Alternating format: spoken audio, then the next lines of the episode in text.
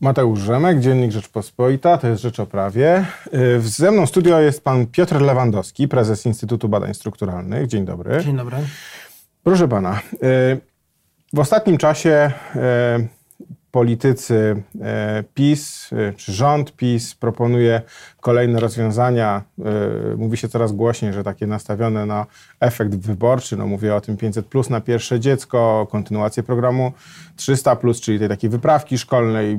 Od 1 sierpnia weszły nowe przepisy zwalniające osoby do 26 roku z podatku PIT. No jednak okazuje się, że ani to 500 y, plus nie przyniosło tego efektu demograficznego, że nagle mamy tutaj y, y, wzrost znaczący liczby urodzin. No, kry, kry, program 300 plus jest krytykowany przez to, że te pieniądze trafiają, no, taka ta wyprawka szkolna trafia do wszystkich, bez względu na, na ich dochody i nawet do tych najbogatszych, którzy nie potrzebują tych pieniędzy i można by było inaczej je przekierować na przykład do systemu świadczeń rodzinnych, gdzie te wyprawki też są przewidziane przecież. No już nie wspominając o tym e, zerowym picie, no, który od kilku dni analizujemy na łamach Rzeczpospolitej i tam wychodzą e, e, coraz to i nowe, e, chyba nieprzewidziane przez projektodawców oko, okoliczności, które powodują, że będzie, te przepisy będą mogły być nadużywane w zupełnie innym celu niż, niż mają służyć. No, z kolei E, politycy opozycji, e, program, no tutaj nawiązuje do programu Platformy Obywatelskiej, bo to taka najpoważniejsza e, konkurencja dla obecnej władzy, no, proponują program większe zarobki, mniejsze podatki, w tej jakoś tak o to mniej więcej tam chodzi, no ale on będzie kosztował 40 miliardów złotych i ma z tego założenia wynika być taki skierowany głównie do osób pracujących, więc jakby też zmiana koncepcji, że nie wszystkim ale jakby wybieramy tą grupę tych aktywnych i ich wspieramy, co miałoby mhm. zachęcać też pozostałych do pracy. I zasadnicze pytanie jest takie, czy te pomysły wdrażane przez PiS e, i te pomysły proponowane przez Platformę to jest to, czego e, polskie społeczeństwo potrzebuje w tej chwili i czy to jest to, czego Polska potrzebuje, no bo mówimy też o perspektywie następnych 10, 20, 30 lat, bo gdzieś to musi wszystko zmierzać. Mhm.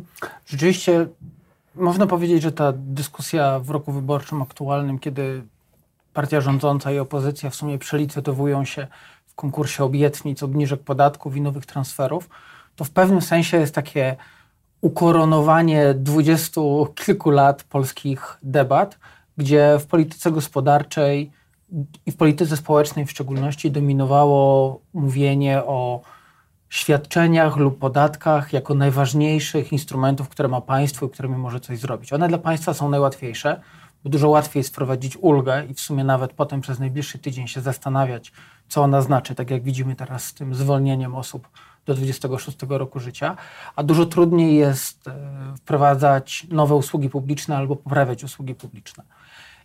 A w tym roku już widać, że gro tych wyzwań, które stoją przez Polską, są nie tyle związane z tym, żeby mniej zabierać ludziom pieniędzy w podatkach, bo w sumie na tle wszystkich krajów Unii Europejskiej to my mamy takie przeciętne lub nawet niskie opodatkowanie pracy, choć dość wysokie na przykład niskich zarobków, e, ale chodzi o to, żeby polityka państwa trochę adresowała trochę więcej barier, które stoją przed y, ludźmi i przed rynkiem pracy, żeby on działał trochę lepiej czyli na przykład kwestie związane z opieką nad dziećmi, bo często na przykład niepracujące kobiety nie pracują dlatego, że płace są zbyt niskie lub że im się nie chce, tylko często widać, że barierą do podejmowania zatrudnienia są e, obowiązki opiekuńcze nad dzieckiem lub nad osobą starszą.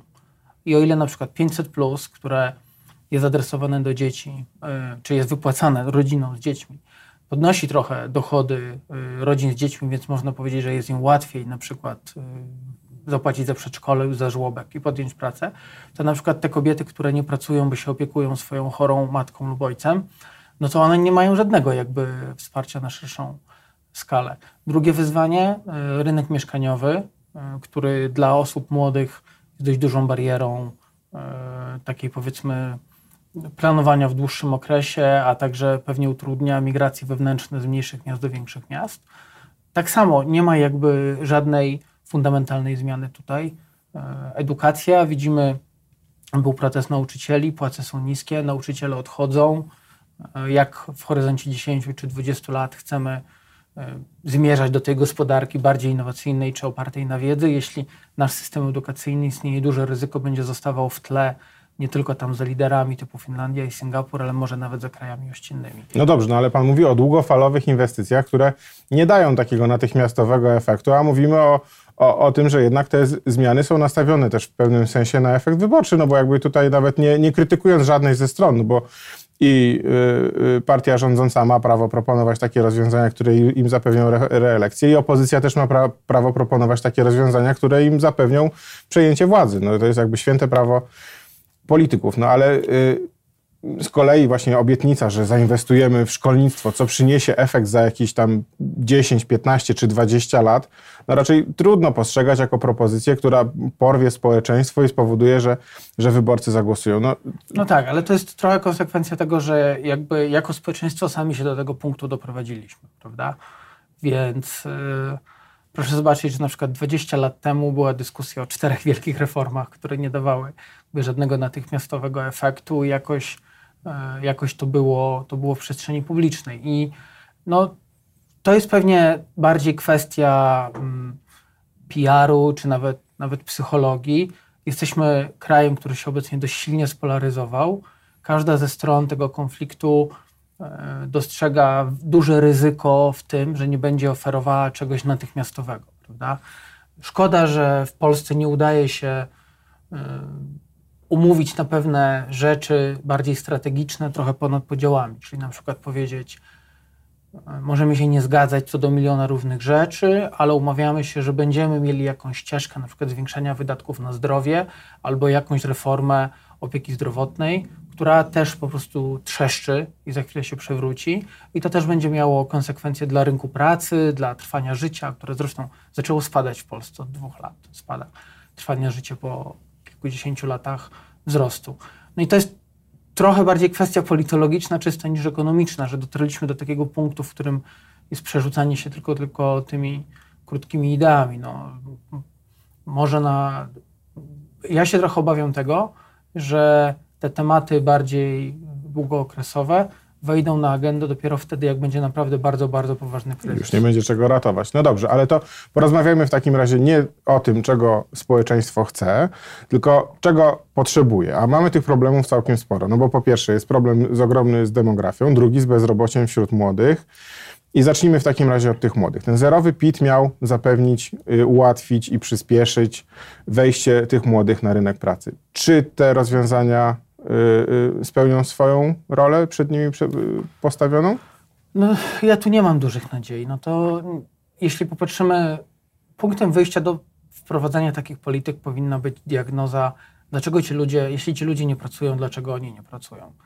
I zbyt wysokie opodatkowanie dochodu, które oni mogliby uzyskać pracując, nie jest tam główną barierą. No szczególnie, Główne... że się okazało, że to zwolnienie z tego PIT-u przyniesie jakiś tam 10 czy tam nawet 8% podwyżkę ich wynagrodzenia. No właśnie, bo, to... bo przecież podatek nakładany na niskie płace, a ludzie, którzy rozpoczynają karierę zawodową z reguły zarabiają nie horrendalnie wysoko, tylko raczej mało. Ten podatek wcale nie wynosi te 18 czy 19%, on wynosi mniej, no bo tam wchodzi kwota wolna, takie tak. rzeczy. Efektywnie to jest około 10%.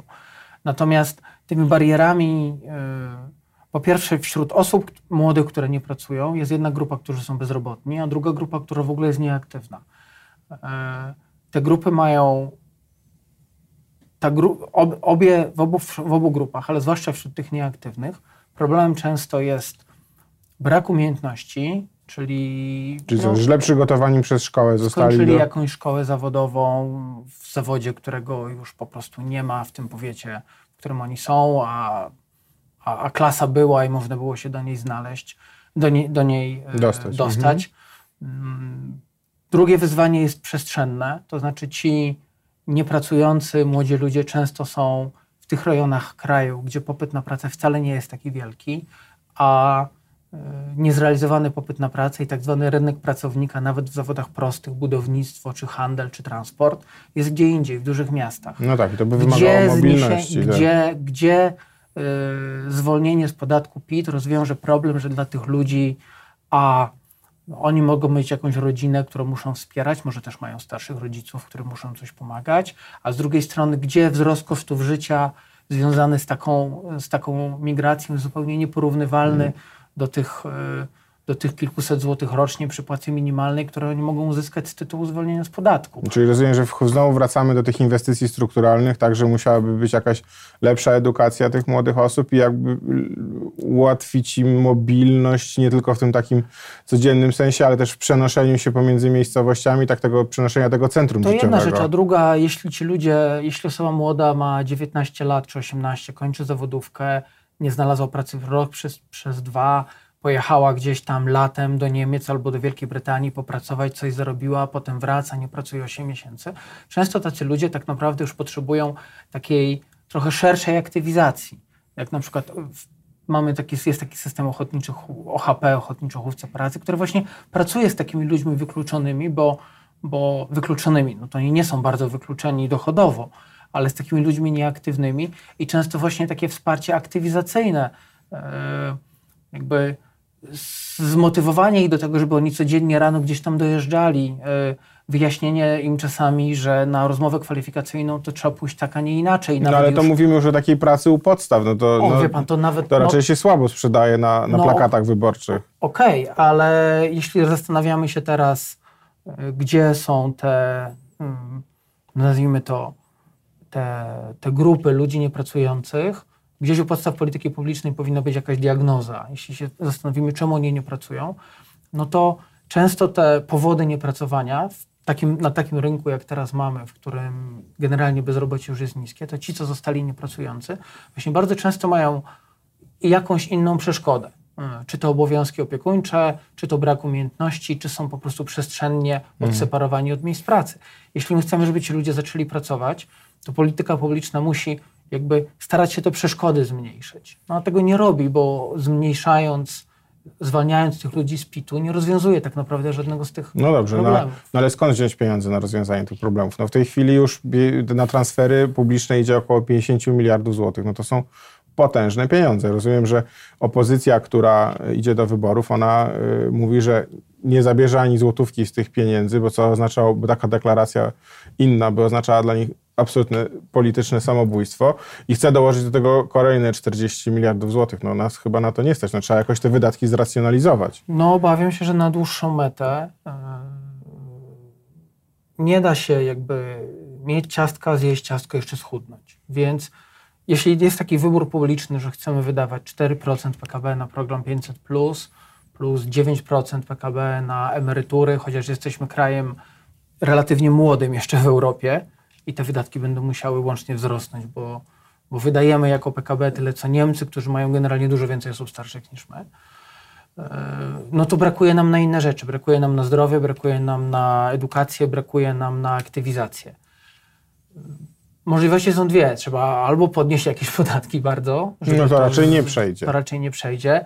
Albo coś gdzieś poprzesuwać. No i od, te, od tego wyboru się na dłuższą metę nie, nie ucieknie. I akurat można, jeden aspekt jest polityczny, że jak się komuś dało transfer, to potem jest mu go ciężko zabrać. Drugi aspekt jest taki, nazwijmy to, ekonomiczno-społeczno-technokratyczny.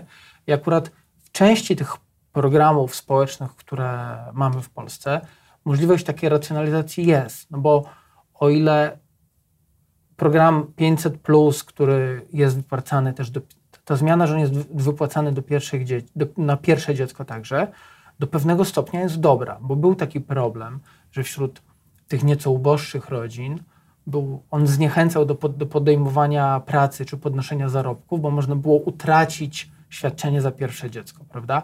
Więc w efekcie teraz ci ludzie tego nie utracą, to jest ok. No ale teraz ludzie zamożni, którzy zarabiają średnią krajową, dwa razy średnią krajową, trzy razy średnią krajową, też dostają tego więcej. No, na dłuższą metę moim zdaniem nie, nie da się yy,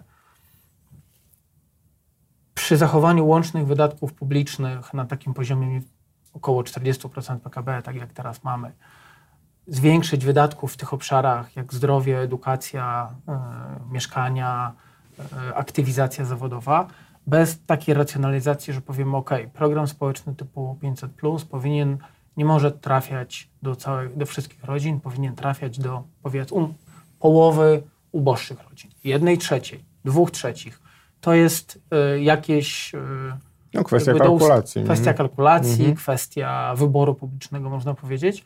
Natomiast y, społecznie i ekonomicznie jakby koszt wycofania tego transferu od tych najlepiej zarabiających i przekazania to na inne cele jest tak naprawdę najmniejszy. Politycznie nie wiem. Wydaje mi się, że wiele tych osób lepiej zarabiających też by przełknęło bez jakiegoś specjalnego y, buntu to, że tracą ten transfer. No prawda? myślę, że czują, że to jest niesprawiedliwe społecznie właśnie. No dobrze, a teraz kluczowe w sumie y, pytanie, no bo to jest problem, który dotyka całą Europę, czyli y, potrzeba odwrócenia tego negatywnego trendu y, demograficznego. W 500 plus zostało wpompowane ponad 20 miliardów co roku, to teraz te wydatki wzrosną prawie że dwukrotnie i liczba urodzeń spadła o kilkadziesiąt tysięcy w Polsce. Jak to zrobić, żeby zapewnić kobietom poczucie bezpieczeństwa i stworzyć takie warunki, żeby one chciały mieć dzieci i czuły się jakby komfortowo, nie były... Znaczy ja się na przykład zastanawiam, że najlepszym rozwiązaniem byłoby w jakiś sposób zdjęcie wydatków związanych z macierzyństwem z pracodawców, którzy w tej chwili ponoszą dość duże koszty z tym związane, bo to są te narastające urlopy wypoczynkowe w czasie urlopu, e, w czasie zasiłku, pobierania zasiłku macierzyńskiego. To jest też kwestia tego, że na przykład taka kobieta potrafi na 2-3 lata zablokować etat, pracodawca zatrudnia jakieś osoby na zastępstwo. No, nie wchodząc w szczegóły, Kobiety w takim wieku, powiedzmy 20-35 lat, nie są mile widzianymi pracownicami w wielu polskich firmach, dlatego one mają i stresową sytuację, i często właśnie y, dochodzi na tym tle do konfliktów. No czy tak. Pana zdaniem mogło, mogło być tak, że na przykład część z tych 40 czy 50 miliardów można by było przekierować na to, że państwo w tym okresie macierzyństwa bierze wszystkie koszty na siebie związane z, z, z nowonarodzonym Polakiem? Hmm. Może. Dwa zastrzeżenia tutaj mam. To znaczy, ten scenariusz, pan, który Pan przedstawił, który jakby zniechęca pracodawców do zatrudniania kobiet w tym wieku, w którym one mogą mieć dzieci, no, okej, okay, tak może być, ale z drugiej strony to traktowanie kobiet e, na rynku pracy jako tych takiej grupy ryzyka zniechęca do, do, do, posiadania dzieci część kobiet, które są bardziej nastawione na karierę. Mhm. E, no i to też prowadzi do takiej sytuacji, w której właśnie widzimy, że, e, że na przykład bezdzietność jest dużo częstsza wśród osób z wyższym wykształceniem. W dużych miastach, niżej, tak, tak, na wysokich stanowiskach. Tak, tak, tak.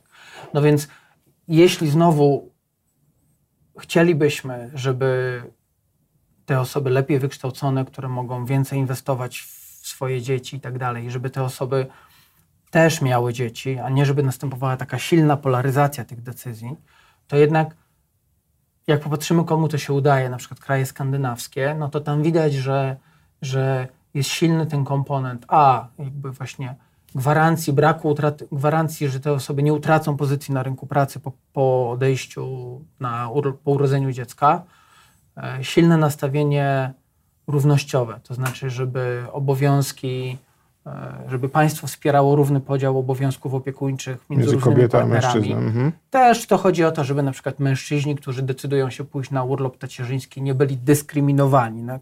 Mhm. E, no i trzecia rzecz, dostępność usług opiekuńczych, które są generalnie powszechne i tanie. Na przykład w krajach skandynawskich, choć jest górny na przykład poziom, jest górny limit opłaty za żłobek czy przedszkole i każdy niezależnie od zarobku wie, że tam za więcej niż x szwedzkich koron nie będzie musieć zapłacić. Czyli państwo może nie tyle zdejmuje e, obowiązek e, pokrywania pewnych kosztów z pracodawców, co pracodawców, co jakby gwarantuje ludziom, że że nie będzie nieprzewidzianych, eksplodujących kosztów związanych z posiadaniem dziecka. Tak? Że jeśli planujemy, to wiemy, że żłobek czy przedszkole przez następne kilka lat nie przekroczą takich kosztów i że zawsze będzie w nich miejsce, prawda? Bo, bo, bo ta infrastruktura jest na tyle, na tyle szeroka. No i to kraje, którym się udaje y, mieć nieco wyższą dzietność, łączą trzy rzeczy. A, właśnie wsparcie finansowe dla rodzin, czy to poprzez ulgi, czy poprzez świadczenia, to trochę mamy. B, E, infrastruktura usług opiekuńczych. No tu gorzej. Tu gorzej. E, coś się dzieje, poprawia się. 15 lat temu było gorzej, ale nadal mamy na przykład gigantyczną nierówność przestrzenną pod tym względem. W dużych miastach luki wypełnia rynek, oferuje droższe żłobki, droższe przedszkola. W mniejszych miejscowościach nie. E, no i trzecia rzecz to jest właśnie ta równość płci na rynku pracy. No nie ma już po prostu krajów w Europie. Zmieniły się normy kulturowe. Gdzieś 40 lat temu było tak, że była taka wymienność. Kraje jedne miały wysoką aktywność zawodową kobiet, a inne kraje miały wysoką dzietność. Kobiety siedziały w domu, opiekowały się dziećmi. Tego już nie ma. Teraz jest tak, że kraje, które mają w sumie najwyższą dzietność w Europie, skandynawskie, Francja, Islandia, mają też wysoką aktywność zawodową kobiet. Bo zmieniły się normy, kobiety chcą pracować, chcą mieć kariery, więc e, musi być taki bilans pomiędzy właśnie jakieś obciążenia na pracodawców muszą zostać z tego tytułu, no bo to jest trochę tak jak urlopy. E, ale ułatwienie pracy na część etatu, y, gwarancja powrotów, y, upowszechnienie urlopów też tacierzyńskich, żeby to nie kobieta wychodziła z rynku pracy na rok czy półtora, tylko żeby to było bardziej podzielone, bo łatwiej jest jednak wrócić po pół roku niż po roku czy po półtora. No więc każdy kraj może mieć trochę inne, musi znaleźć trochę inne proporcje tych trzech filarów, ale jest ciężko mieć dobrą politykę, nazwijmy to E, demograficzną bez tych trzech. Ja bym takie postulaty oddał każdemu politykowi, niezależnie z jakiej opcji i frakcji politycznej po, pochodzi. Miejmy nadzieję, że politycy wezmą sobie to do serca, te rzeczywiste problemy, a nie te wyimaginowane i przestaną rozdawać pieniądze na lewo i prawo i, i zaczną faktycznie kształtować tą politykę i społeczną, i socjalną, która pozwoli nam się rozwinąć w następnych latach. Bardzo, pan, nadzieję. bardzo panu dziękuję za rozmowę. Dziękuję bardzo. Moim gościem był Piotr Lewandowski, prezes Instytutu Badań Strukturalnych.